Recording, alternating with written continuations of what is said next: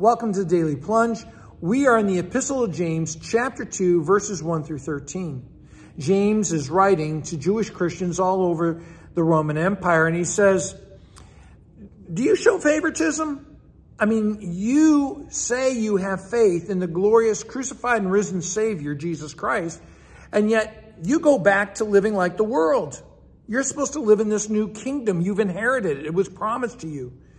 And so if you are judging people by their gold rings and fine clothes or judging them based on their out-of-date fashion, and really this isn't about clothes, right? It's about the socio-economic status of people.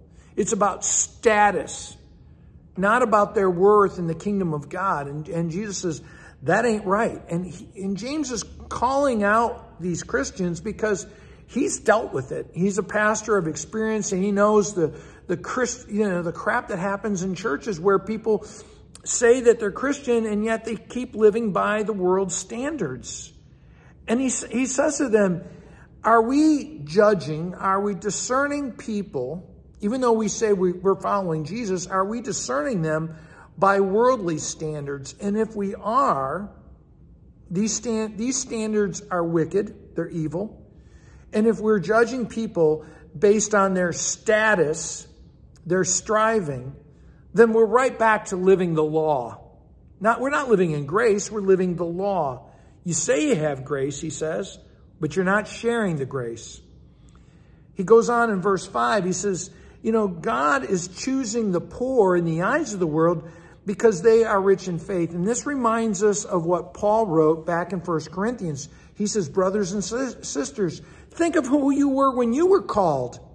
Not many of you were wise by human standards, influential, or of noble birth or wealthy, right? But God chose the foolish things of the world to shame the wise. God chose the weak things of the world to shame the strong. God chose the lowly things of this world and the despised things and the things that are not in order to nullify, to bring to an end the things of this world that are outside of God, to bring to an end um, the world's striving. And he says, you've been promised the kingdom. You've received this inheritance of God's kingdom to live by that by the grace of God. And it's given to those who love him. And it's greater than any wealth that you have, right? And he, he says basically that you are blaspheming the name of God. If you call your name, yourself a Christian, that you are a person of Jesus Christ, but you keep living by the standards of the world, you are breaking the second commandment. You are taking the Lord's name in vain. He goes on in verse 8 to say that we are to live by the royal law, that you are to love your neighbor as yourself. Of course, the first law is to love God with all our heart, mind, and soul. And he says, if you want to live by the law, you got to keep all of it. You know, you break one, you break all of it.